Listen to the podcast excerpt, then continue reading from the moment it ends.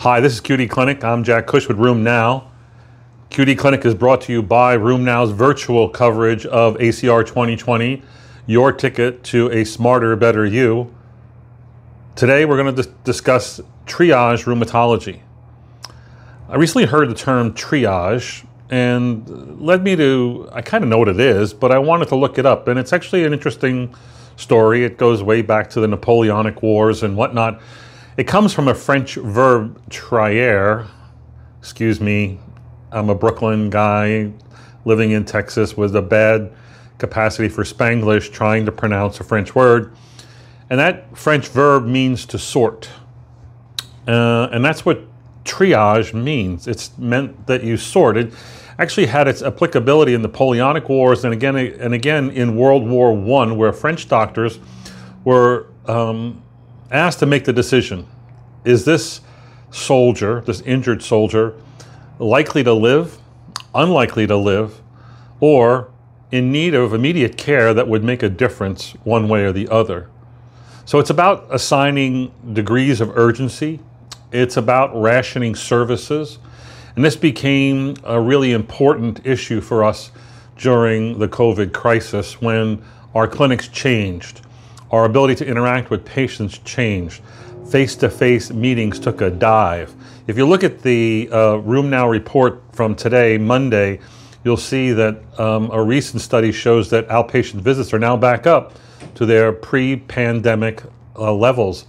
Uh, and it showed, at least across the board, a lot of patients, a lot of ambulatory clinics looked at, at least a 60% drop in outpatient visits was uh, seen uh, during April and May, and it's slowly come back up. But we're still struggling with, I think, a number of changes as a result of the pandemic. The question is are we doing any triage for our patients, or are you back to normal? Um, during COVID, um, the idea of what in, in, uh, encompassed an urgent visit was written about by me in a blog called Urgent or Not. Um, and there, I think I defined what I thought was an urgent visit red flag conditions, gout, septic arthritis, acute monoarthritis, any new acute inflammatory arthritis, especially the more polyarticular. Um, actually, monoarticular is quite worrisome too worsening of polyarthritis, fever, neurologic symptoms, or ocular symptoms that might be uveitis. Those are urgent conditions, maybe even more urgent, maybe emergent would be things like stridor, seizures, high fevers, um, new thrombotic events, and then in certain conditions like AS, spinal trauma in someone with AS, or in myositis, someone with dysphagia, dysphonia, or rhabdo and trauma, or tea colored urine. And then lastly, someone with PSS, worsening hypertension and possible renal crisis. You know, so there are good definitions for what needs to be triaged, especially during times when you're contracting services. Is that appropriate now or not? It's for you to decide. Uh, but is it appropriate for rheumatologists to be triaging their clinics? There's 55 million Americans who have arthritis, but yet the 4,950 that the ACR says we have in rheumatologic services, they can't take care of those patients. And realistically, there's only about 3,200 prescribing in the trench rheumatologists in the United States. So you need to be very selective about what you do. Or you can just take all comers and fill your schedule. I think rheumatologists have been a little too complacent in their business model designs and said, I'll take care of everyone. Well, that's great there are a lot of people are not getting your services. So I, I, would make a pitch that we actually have some triage to our clinics. The problem is triage requires effort. There are those rheumatologists, often in either big practices or academic centers, where to get into rheumatology clinic, your chart has to be reviewed by the chart reviewer, who's got his own set of rules about what gets in and what does not get in. So we bring in the patients I want to see, and we deter the unmentionables so that they can go somewhere else. You know, whether that's osteoarthritis, chronic pain, fibromyalgia, um, CPRS, POTS. You know, there's a lot of things that rooms don't want to see um, because our it goes back to triage. How likely is it that the intervention, our intervention, is going to make a difference in the outcome? Um, so it could be that you want to be a super rheumatologist, a super room where I only see one thing. You know, I only see polymyositis patients or dermatomyositis. That's my area of expertise. That's all I'm going to see. I think that's reasonable for some of you, but there are very few people that are doing this. The bottom line is triage could be an important part of your life and your practice, um, and maybe how you live even after COVID. Tune in for more QD Clinics this week. Welcome to QD Clinic. Hi, I'm Dr. Jack Cush with RheumNow. Room Now is going to cover the ACR, the ACR convergence meeting. Convergence, isn't that what they're calling it? Today's case is really about I'm not stupid. I keep telling myself that I'm not stupid. The case that made me think this a 29 year old gal uh, is hospitalized for about two weeks. This is a number of months ago. She was hospitalized with some general malaise, not feeling good, fevers around 100, 101, not necessarily predictable. She lost about 10 pounds in weight. On admission to the hospital, she really didn't have bad labs, you know, mild elevations of LFTs, um, uh, mild sed rate increase, but chest x ray showed widening of the mediastinum. She had a mediastinal mass, uh, actually a sort of para aortic mediastinal mass. And as you can imagine, a big workup ensues by the infectious disease division and the rheumatology division. So, you know, plethora labs and the ANA 1000s all come back, you know, all test negative. Uh, imaging shows some interesting results. She, on PET CT, uh, had some uh, increased signal in her parotids, although there was no parotid symptoms nor parotid swelling on exam. Abdominal CT showed some mild increase in the size of liver and spleen and a retrocrural node. And as you can uh, might might guess that the consideration at this point is that the patient may have IgG4 related disease. The differential diagnosis also included a multitude of infections, um, sarcoidosis, TB, lymphoma. Uh, but in the end, you know, it was felt that we needed to get a biopsy of that um, retro um, or para-aortic uh, mass, the retro, the mediastinal mass, uh, and that was ultimately done. The interesting thing was the patient um, never received any steroids, never received any um, interventions other than a course of antibiotics during the workup, which didn't make any difference. The patient was discharged, kind of slowly got better, and now the patient's being seen almost six months later. Uh, has done very well, really has almost no symptoms, maybe some mild uh, night sweats. Uh, weight is good, no joint, no systemic manifestations. Uh, and um, the biopsy was done, actually, the mass was removed and came back with fibrosing mediastinitis. So at this point, I'm thinking IgG4, right? I don't know. And I keep saying, uh oh, you could be stupid on this one you know, I know about IgG4. I've read about it. I've written about it. I almost diagnosed it in two or three people. They didn't have it in the end. And I'm now in a, in a teaching clinic with a resident going over this case thinking, all right, we have, I think, enough evidence to make the diagnosis, but do we and do we treat? And, and you know what? I'm not stupid.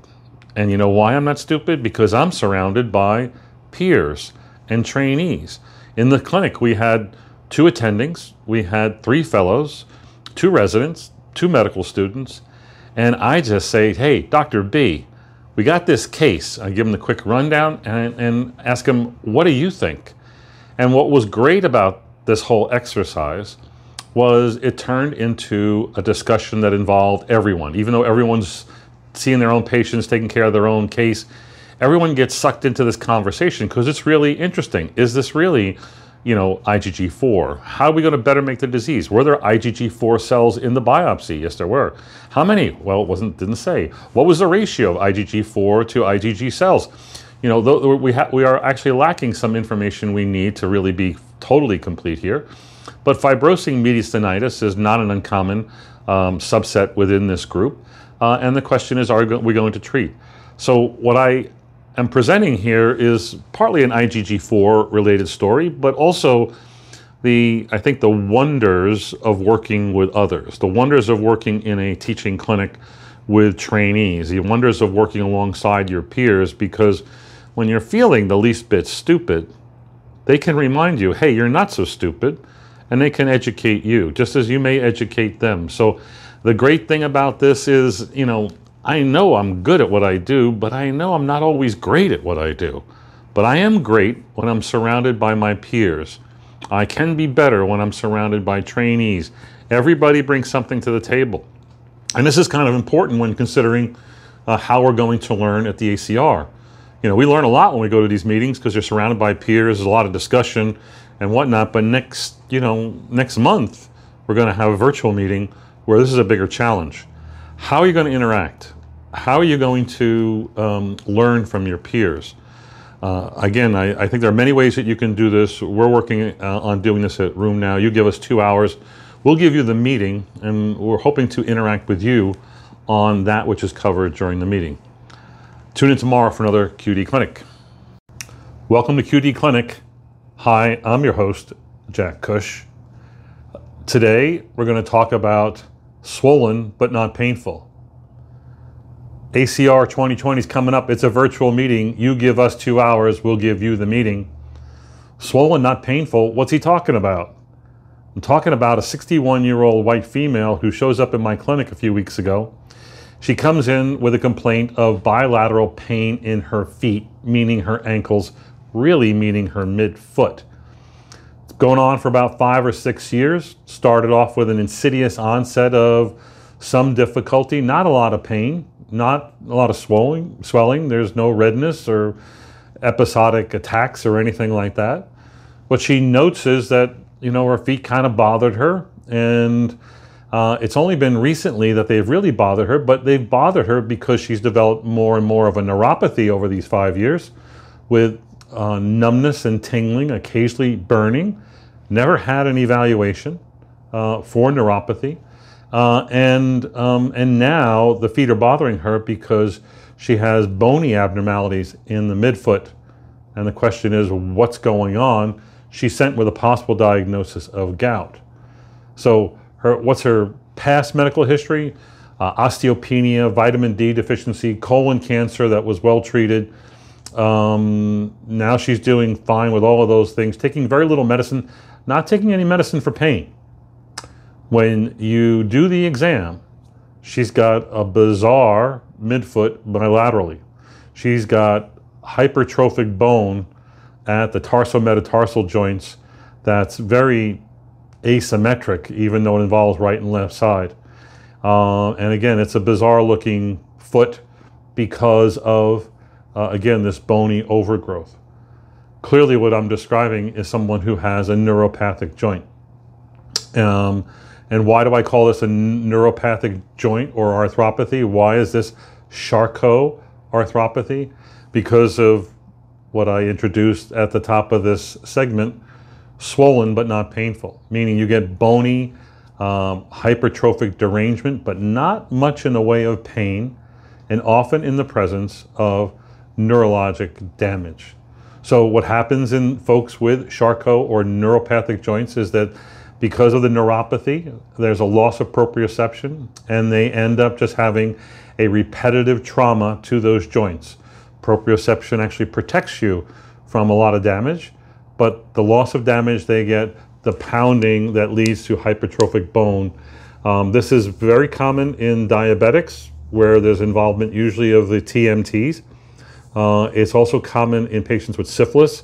There it's called tabes dorsalis, where the involved joint is usually the knee or hip, uh, and then bizarrely and uncommonly, rarely, is syringomyelia, where the shoulder, elbow, and sometimes cervical spine can be involved. There are other causes um, calcium pyrophosphate disease, alcoholic neuropathy, amyloidosis, and yaws. Um, you have to look that one up. So, what happens is early on, they can develop an acute um, neuropathic arthropathy with um, effusions. And effusions are usually non inflammatory. They're occasionally hemorrhagic because of the trauma. But then most people, by the time they present as this patient, did have, did have they have chronic disease with chronic damage that looks like exaggerated osteoarthritis on uh, radi- on radiographs. Uh, again, the key here is that there's not a lot of way in the way of pain.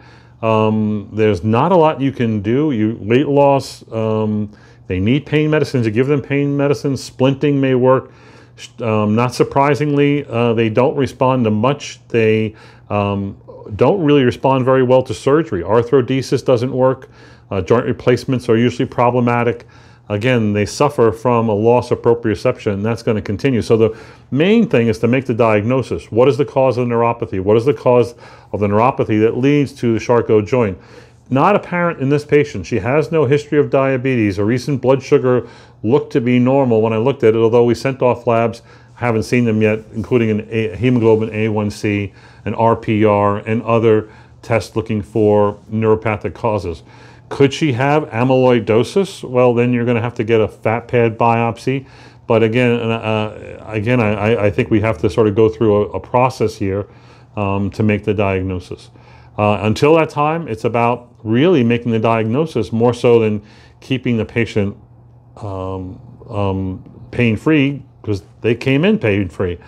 I think uh, in this particular patient, we did uh, refer the patient for uh, nerve conduction studies to look for and to document um, the neuropathy and the type of neuropathy she has. So these patients are interesting because they are um, uncommon and they can be readily diagnosed on clinical grounds.